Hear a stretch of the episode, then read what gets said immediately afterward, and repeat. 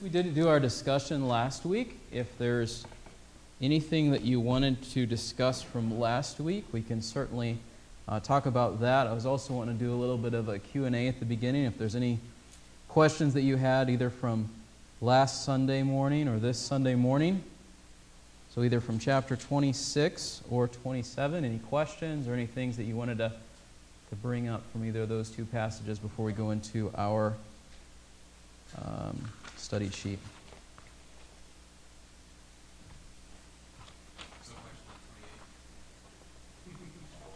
Uh, I guess we did get into 28 a little bit. Let me just preface it by saying this. Chapter 26, we talked about this idea that because of God's faithfulness, there is the possibility of abiding even when wandering. That was Isaac's experience. That's ours to a certain extent as well. So that was kind of the big idea, but there was a lot of other points that we went through. What's your thought from 28, Bob? So when we were talking about it this afternoon, the question came up about Esau marrying uh, the daughter of uh, Ishmael? Ishmael. Yeah. So the question was, was that a sign of him trying to do good, or was that further rebellion because of the separation between uh, Ishmael and Isaac? So there's at least one commentary that I was looking at that took it the way that you were just saying, that it was him still trying to win favor with Isaac, even though it was too late. Um, the question that we would have, though, is Ishmael was as much of an outcast with regard to the promise as Esau was. So it would seem like that's not going to actually help, even if that was his goal. So, what did you guys end up thinking? Did you think it was a good thing he was trying to do, or, or just trying to, like, oh, they've done it, I'm just going to make it worse, kind of thing? I looked at it more as the latter. Okay. Uh, like you said, because Ishmael was an outcast, now he is taking the role of the outcast. Not partial obedience is still disobedience. Sure. Jonathan, you had a thought on it? My thought was it's like, like we often try and display an image that doesn't really substance behind it. Sure. So it's like a token thing is Ishmael was the son of Abraham, so therefore, you know, kind of looks like, but in reality, there was nothing there.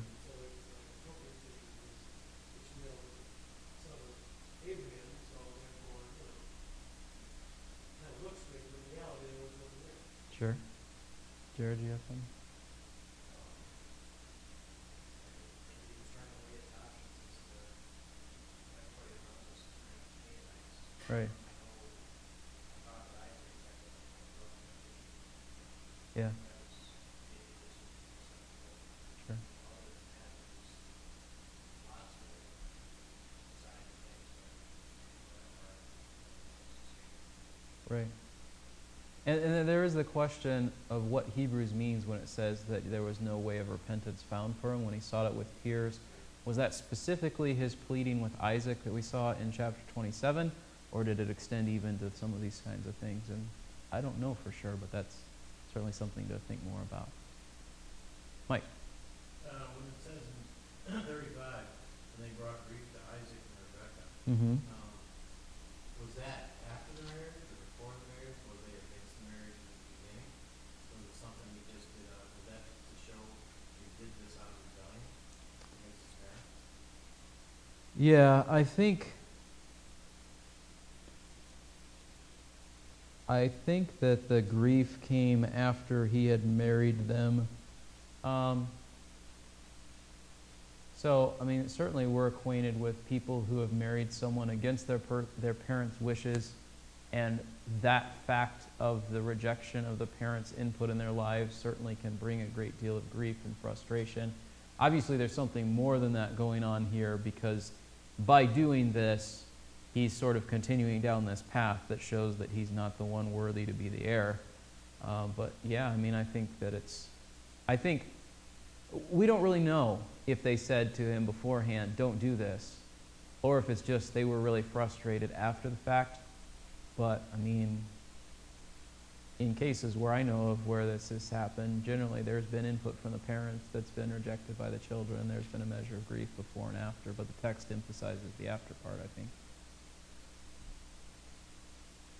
Any other questions from these chapters that maybe aren't on the sheet? Yes. Esau had known that my options on his mother, Isaac must have said, um, Genesis twenty, translate Abraham's servants and all the way over here to get Rebekah. Yeah. So Esau had to know that somehow the name grandpa didn't want Isaac. Right. Essentially, Yeah. Yeah, yeah. And, and there's, there's some of these things that I think the text doesn't specifically say, but I think it's pretty strongly implied. I mean, it's, yeah, it doesn't say, and, and Isaac told Esau and Jacob everything that Abraham had done. But there's a pretty strong sense that he would have, they would have been aware of the important events. That would have been one of the very important ones. So,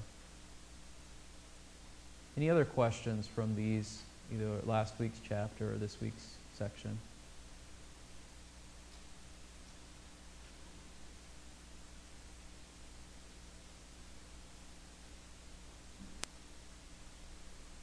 All right, we'll move on to the sheet that we have in front of us. Why are the wives of Esau mentioned in these sections, and what do they reveal about Esau's spiritual state? So, first of all, why does it go in? Why is it mentioned that he married these people? Maybe one of the kids can answer this. Why would it tell us that Esau married women from a particular nation? Braden?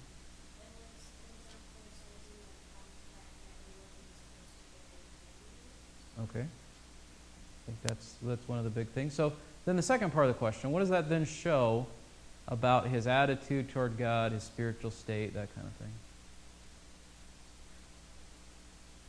Yes, Jim.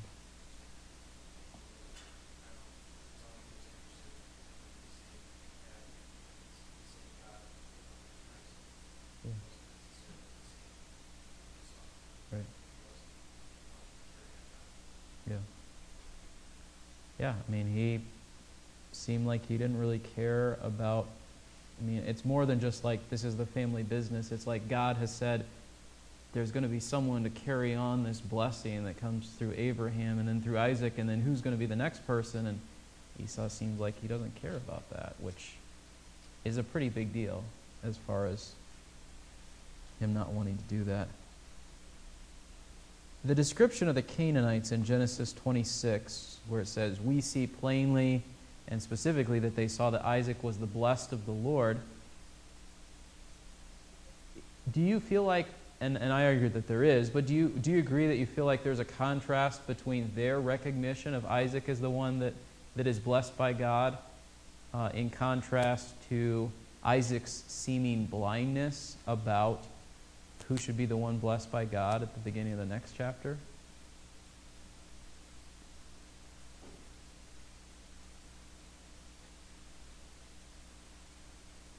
What do y'all think?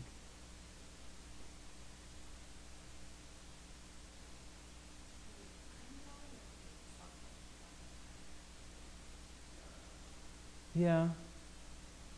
I, I guess I probably a better way to say it would be his physical blindness was highlighted in the context of his spiritual dullness or, or lack of insight, something like that. Yes.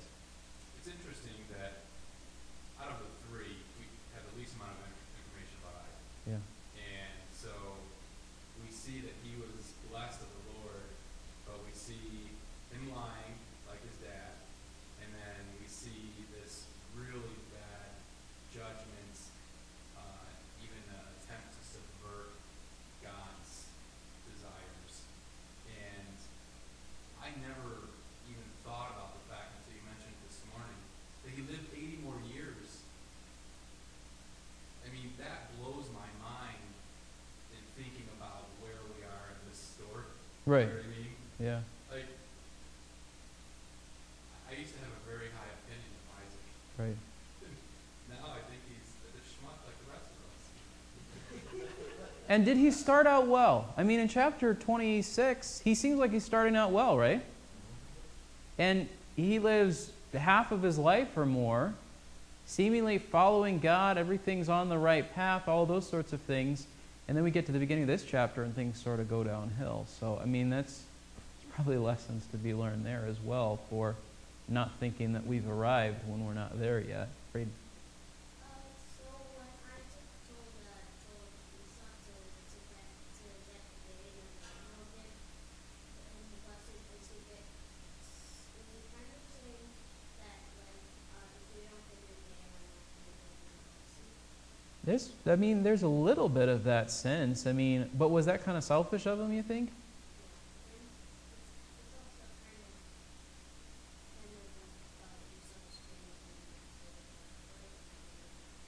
Okay, that's a good point I hadn't thought of. Yeah, Jonathan. What struck me was something that, um, came to me later as I was thinking about this, is that it's kind of like Isaac's mindset was, in a sense, similar to Esau's. They both had a selfish, worldly desire for things. They were both interested in worldly things and and fulfilling their own lusts to some extent. Isaac maybe not as bad as Esau, but he shared a little bit of that with Esau. And that's how we had this kind of symbiotic relationship going, as I say. So, and I think he wanted to do this early on in his life because he was afraid if he did it later, he might not have a chance or whatever. Sure. Good. Um, any other thoughts on that question before we move on to the next one? Yes, Corey.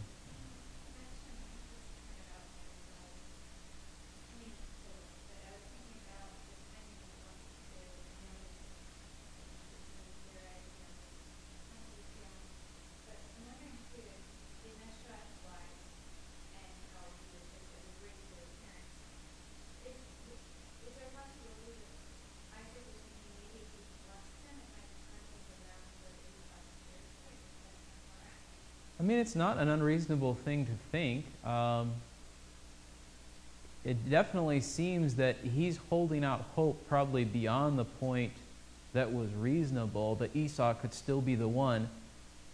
But think about that with regard to Abraham. How many times did Abraham say, But what about Ishmael? But maybe Ishmael, but he could be the one. And God has said to him several times, No. Wait for the son I'm going to give to you. And then when that wasn't clear, God said, Wait for the son I'm going to give to you and Sarah. And then when Isaac is born, he says, And the one that I'm going to bless is Isaac.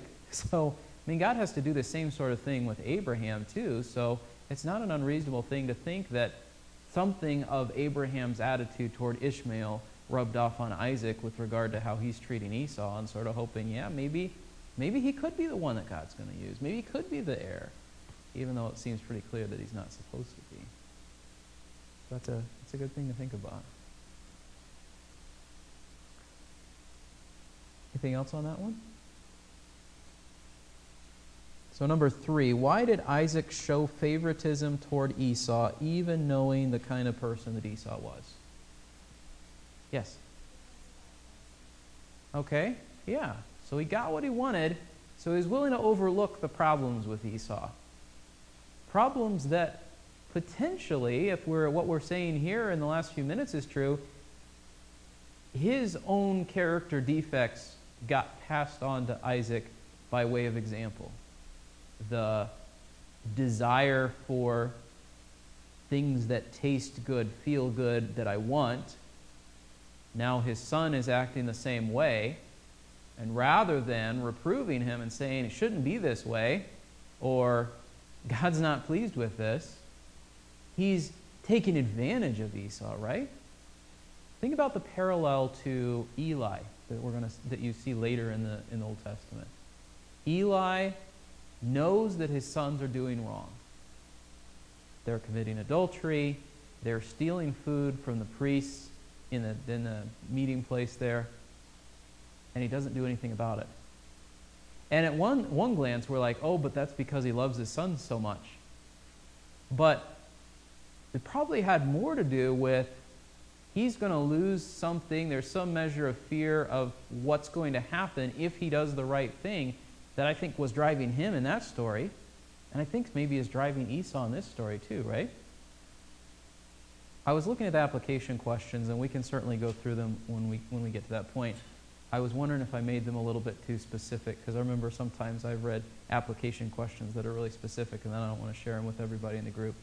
So let me pause here and do a little bit of an application question from this one.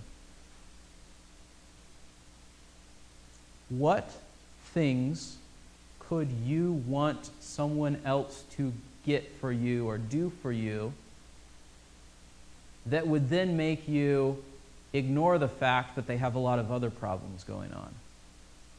What are some things that you might want someone to get for you or do for you? Rita?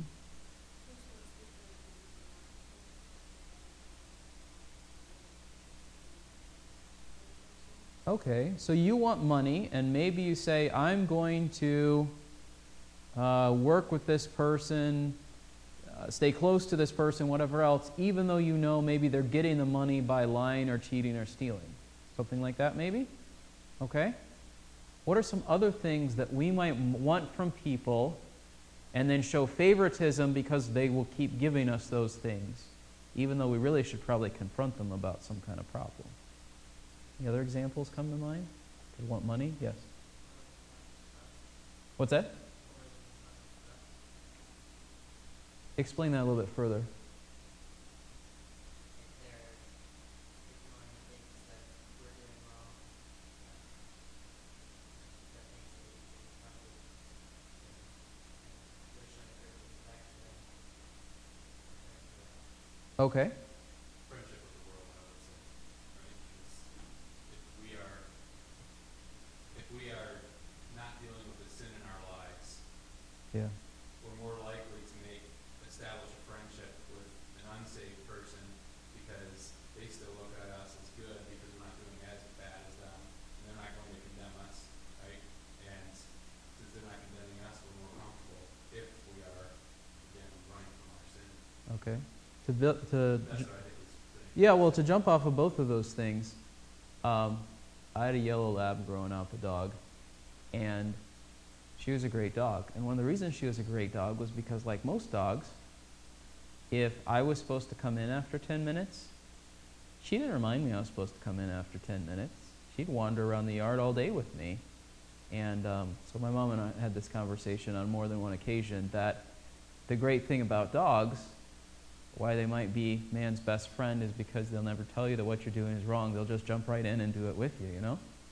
And I think that gets at some of what you guys are saying. If somebody's, you know, you're fine, then we're tempted to say, and you're fine too, and, and not, not address the sin that's going on. Any other things that we might want people to do for us or that we might get from people that would make us act the same way that Isaac did toward Esau? Jonathan? Okay. Yeah. So I'm lonely, but you know, this person's willing to spend time with me, so I won't do anything to, to lose that. Uh, we talked about that a little bit briefly this morning, right? If, if Isaac had blessed Jacob instead of Esau and been upfront about it, Esau probably would have been mad at his dad for a long time. But he might not have tried to kill his brother. And sometimes we don't want to take that kind of risk. Even knowing it's the right thing to do, we'd rather push it off so that maybe someone else gets the bad effect and we don't have to deal with it. And I think we see from this story that even that fails to accomplish the thing we're trying to do. We end up getting hurt even so. Um, any other examples of this or any other thoughts related to this question?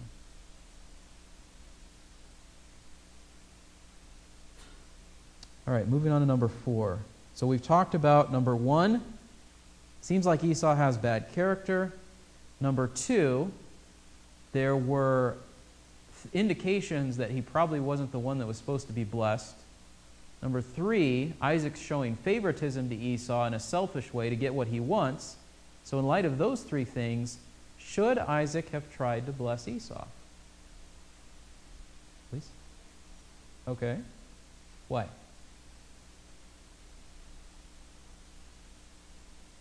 Oh, okay. That's fine. That's fine. Anyone else want to comment on that one?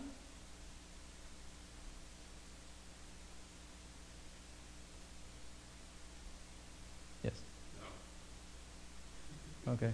Because between the three things, you know, specifically that you laid out this morning, between marrying Canaanite women, Yeah. between selling birthright, and uh, between the what God had already said about who would serve who, Yeah. there's no reason why he should you know, try to put them back. And Elise, were you thinking that I was asking, did he try to bless them even even in spite of those three things? Okay, yeah, that's fine. And he did try to do it. Like the text says, he does do it. But when we think about should he have done it, probably not. Uh, Jonathan, you have something to add? Okay, go ahead, Braden. He should have done because because uh, because uh because there were some times that uh, that Esau should have been the one. Yeah. But if if he thought that that he should have, then he, he might have been thinking like like um like when people think, oh it's God's plan, I don't I don't have to do Okay. anything. That God will kind of work it out anyway. Okay, that's a possibility. Good. Yeah. Yeah. even what Isaac did, that he lacked, he lacked relationship with God, I suppose, he recognized that God had his plan, Yeah. and he was only one blessing. Yeah. Yeah. That's true. Corey?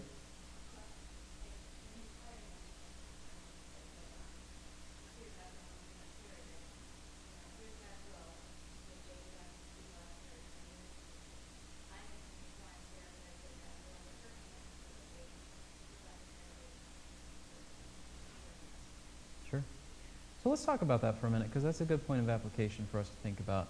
If we know that God wants something to happen, what is okay for us to do to see it happen and what is not okay for us to do to see it happen? Let's, let's pick something that we know God wants us to do. What's an example of something we know God wants us to do or something that ought to happen? Frida? Okay, God says you ought to obey your parents. Um, trying to think if there's a way to turn that that particular way.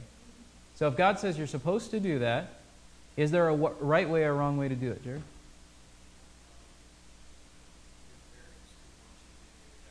Okay. Okay.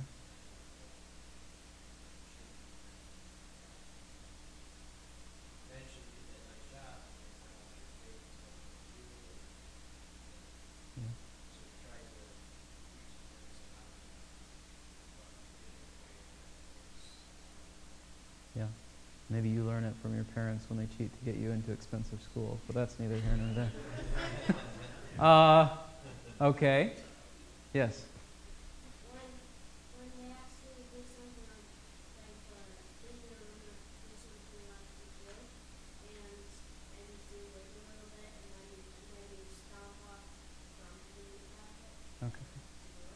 Okay. Yeah, there's definitely just flat out, I'm, I'm not going to do it. And to Jared's point, I think the thing that I'm trying to get at is the, the wrong way to do something that God says we ought to do is when we do it in a way that God has said is not the right way to do it. That's too wordy. Help me out. Um, when God wants you to give testimony of Christ, you know, also, um, you know, join Athens allegiance. Okay. You don't, want you to fight the gospel as suffering Christ.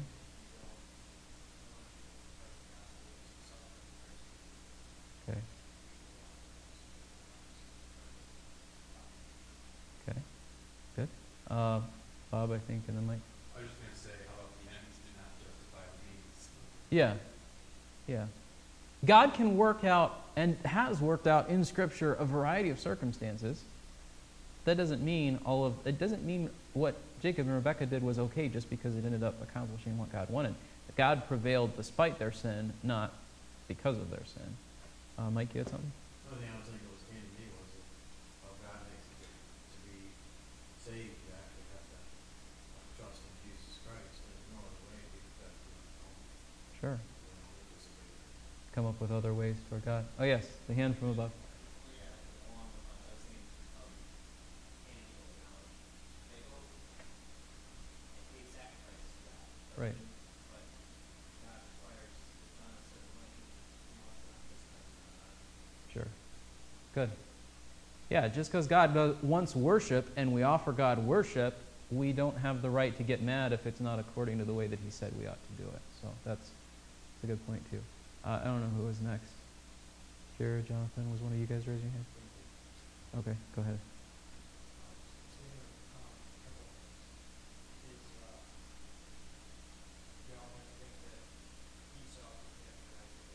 Yeah.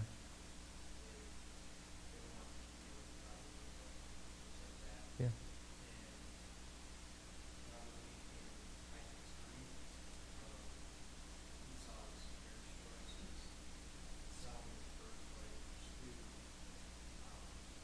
all of that.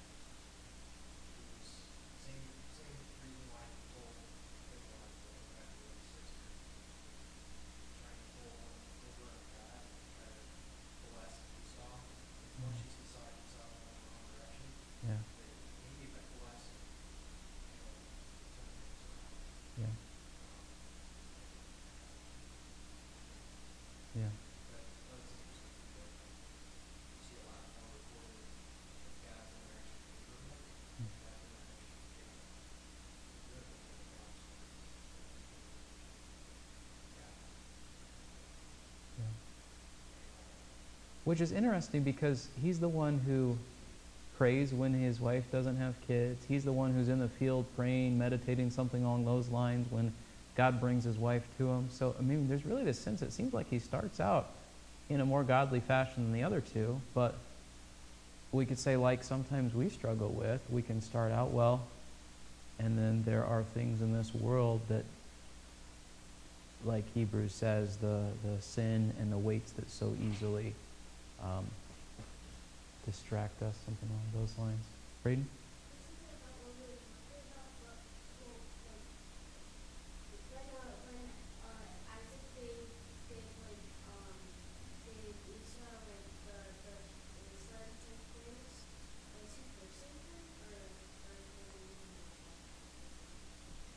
So that's a good question. If, if, if Jake, oh, I'm sorry, if Isaac really only had one blessing to give, then what was it that he gave Esau?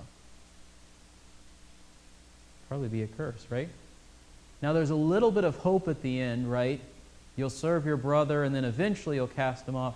We have to ask ourselves, was that him again trying to say, I don't want to see Esau stuck this way for the rest of his life, so maybe there's an out for him?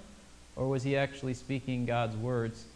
I mean, there is a, uh, one of the commentaries highlights the fact that when Jacob comes back, he's the one that's in the very like servant-like posture toward Esau, even though he's in a position of authority and knows that he's the one that God's going to bless. Like he's really fearful about that that encounter with Esau, and so it's hard to say, you know, how those things fit together. Certainly something to think about. Kelly. How do you keep from going the opposite extreme and spending the whole let go of that kind of idea? Like, okay, God's in control, but I shouldn't be the one to work all this out, so uh, I'm happy with. I mean, how do you know when to do something, when not to do something, when you're doing what God wants you to do, when you're not? Okay. Um, let's let's think about that for a minute. How? To, so we've talked about the side of when we're sinning in the way that we're trying to like make God's plan happen. But is there also a way to sin by not doing something God wants us to do? Bobby, you had a thought on that? We talked about that a little bit this afternoon too. Uh, the two examples that we came up with were David, Mm-hmm. when even though Saul was trying to kill him, he had opportunities to kill Saul and opportunities to really wreck things within the kingdom, but he stayed faithful to God. Okay. So he acted. He didn't sit back and wait. Uh, he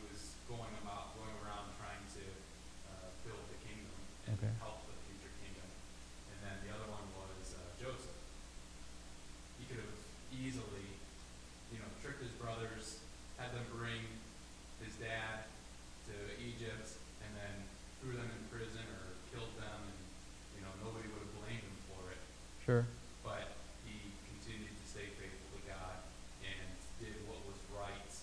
So it's hard to say exactly what it is, but I think God does want us to continue to do what is right and stay faithful to Him, and He'll look out for us. Good. And then if we even bring it even a little bit more practical than that, those are great examples, but even like in our present day experience, let's say that God says, not let's say, the Bible does say man should provide for his family. So we could say that in the general course of things, God's will for most people is a guy's going to grow up, get a job, provide for his future family. So, with regard to your question, if you have this idea of what your job is supposed to be, um, you can, going back to the thing about the college admission scandal, lie to get the job that you want. That would be a sinful extreme on this side. You can say, you know what? I know that I need this type of education or this type of training or whatever, but I don't really feel like doing the work, so I'm just going to sit at home in the basement and play video games, or I'm going to hang out with my friends and not ever do the work. That laziness is as much a sin as this ungodly ambition that causes you to sin this way. This causes you to sin over here. And I think the, the biblical balance would be I have this desire to have this particular type of job, and I know that these are the steps that I need to take between here and there to get to that thing. And so, as long as those steps are not sinful, nothing sinful with saying, I'm going to try to get this particular grade average. I'm going to apply to this particular school. I'm going to pursue this particular degree with the goal of getting this job. Could God redirect our steps at any one of those points along the way? Sure. I mean, you could you could get mono and lose your GPA average in high school. You could apply to the school and they reject you so you don't get into that school. You could check off all the boxes and then that company's not hiring. But you're taking active steps that are steps that are both allowable within God's will and are working toward a goal of something that you know that He wants you to do, which is to have a job, provide for your family. But it's neither laziness nor an ungodly uh, sinful ambition. I don't know if that. So, yes, sure.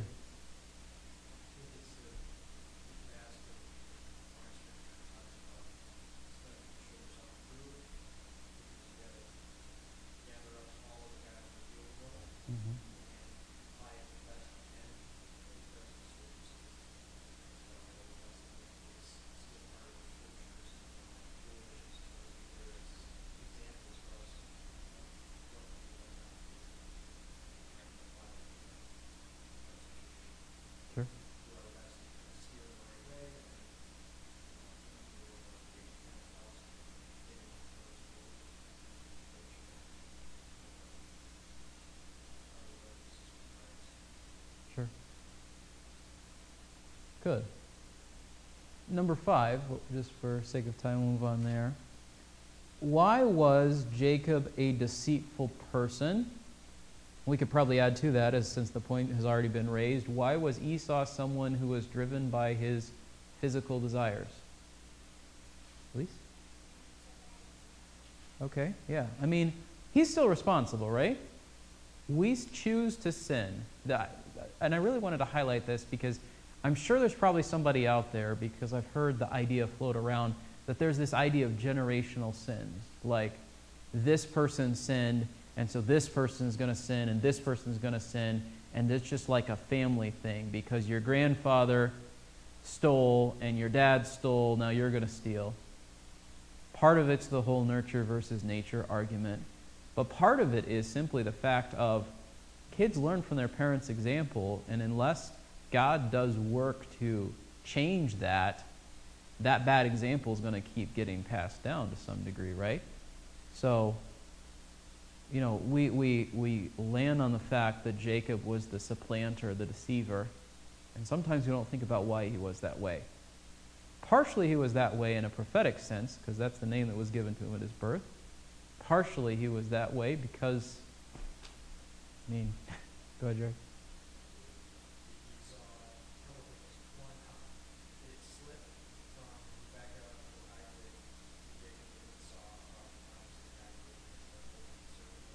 Yeah.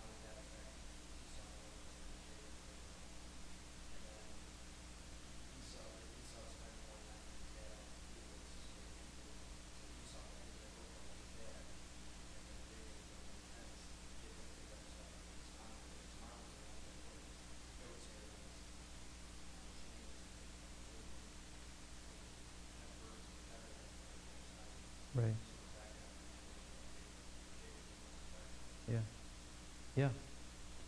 So, point of application, and that is one of the questions on number four. You don't have to answer it out loud, but I do want you to think about it. What bad things are your kids learning from you? Positively, what good things are they learning from you? So, we won't answer that one out loud, but that's something to think about because sometimes we get frustrated at our kids for doing things that are the same things that we do. We just don't realize that we do them. Good or bad. Um, and sometimes we're blind to the fact that one of our kids may be more like us and one of them may be more like our, the other parent. And that can be a good or a bad thing. In this story, it's a bad thing. So just, just something to pause and think about for a moment. Moving on to number six, I want us to think about the consequences of all of this. Like I said at the end, Isaac did what was right in chapter 28. He blessed Jacob, passing on to him the inheritance of Abraham, all the promises associated with it, children, land, all of those sorts of things. He did what was right. But think about how the story ends. What are some of the consequences of the way that they've all acted in this section?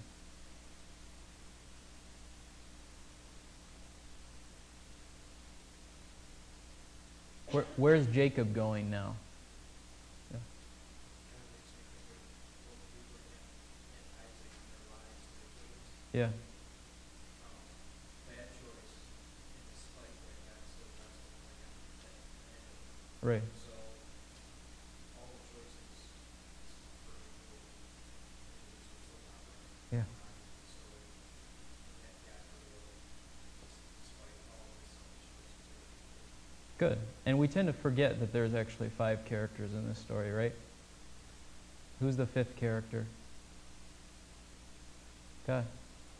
Okay. Uh, what are some of the other bad things that end up from the story, Reed? Well, I, um, I was gonna s- say, uh, when, um, when, um, when Isaac said that, uh, so Isaac accidentally ble- blessed, uh, Jacob, and then when he realized it, he- I think it was when he, when he just blessed him again after or something, I think he was being like, fine, God, I guess that means. Possibly, yeah. I mean, it does seem that he's actually doing what he's supposed to do at that point, but we do have to wonder what was going through his heart and mind, because he really wanted, it seems, Esau to be the one that was blessed.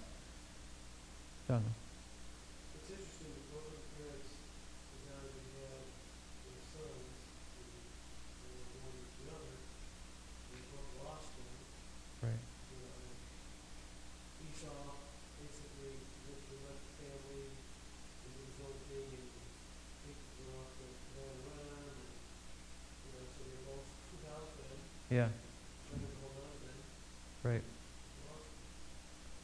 And we could make a statement something like, the more you try to hold on to things, the more you lose them. But that's not really the point, is it? It's the more that you try to make life work your way instead of following God's will, things don't work out, you know? And we think we're going to achieve security in some way by bending circumstances to our will, but it's not really up to us. It's not in our control.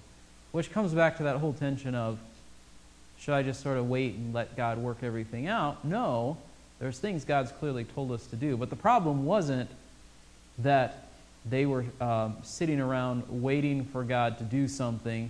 The problem was they were doing a bunch of wrong things as they anticipated what God was going to do. So, uh, as we as we sort of wrap up here, are there any other questions or thoughts from this chapter or this this section?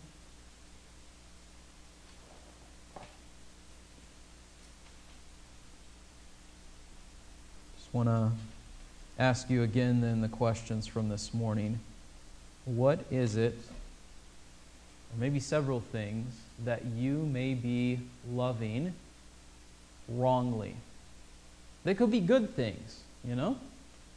There's nothing wrong with loving to read. There's nothing wrong inherently with playing a game on the computer.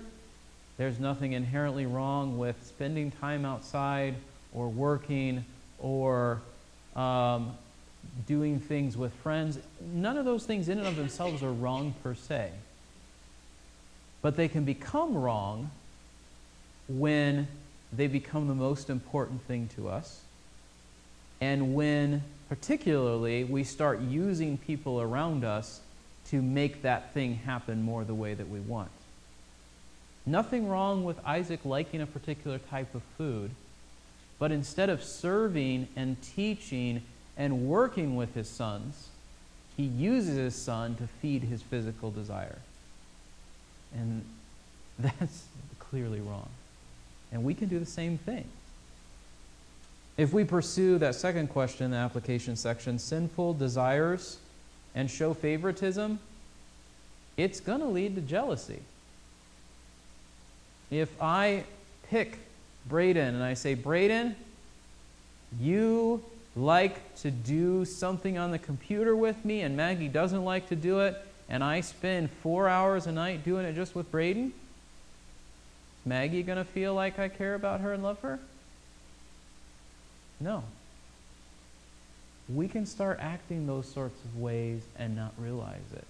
And it, it's not necessarily like set a timer, you get 20 minutes, you get 20 minutes, you get 20 minutes, you get 20 minutes. Although, if it's been four hours and nothing, maybe that's a starting point.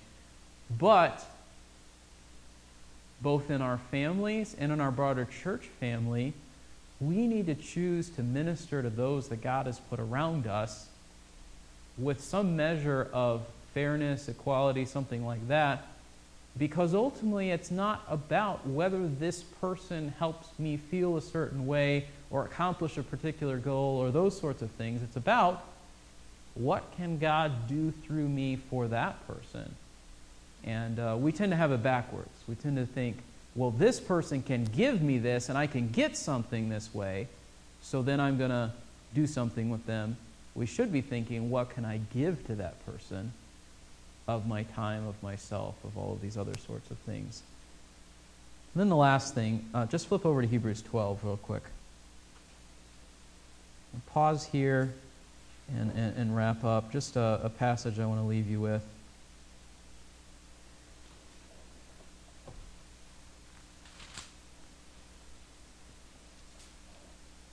In the context of Jesus being our example and the discipline of God the Father, the author of Hebrews admonishes those that, he, that are being the audience. Verse 12 Strengthen the hands, therefore, that are weak, and the knees that are feeble, and make straight paths for your feet, so that the limb which is lame may not be put out of joint, but rather be healed. Pursue peace with all men and the sanctification without which no one will see the Lord. See to it that no one comes short of the grace of God, that no root of bitterness springing up causes trouble, and by it many be defiled that there be no immoral or godless person like Esau, who sold his own birthright for a single meal. For you know that even afterwards, when he desired to inherit the blessing, he was rejected, for he found no place for repentance, though he sought for it with tears. We have responsibilities toward one another as Christians.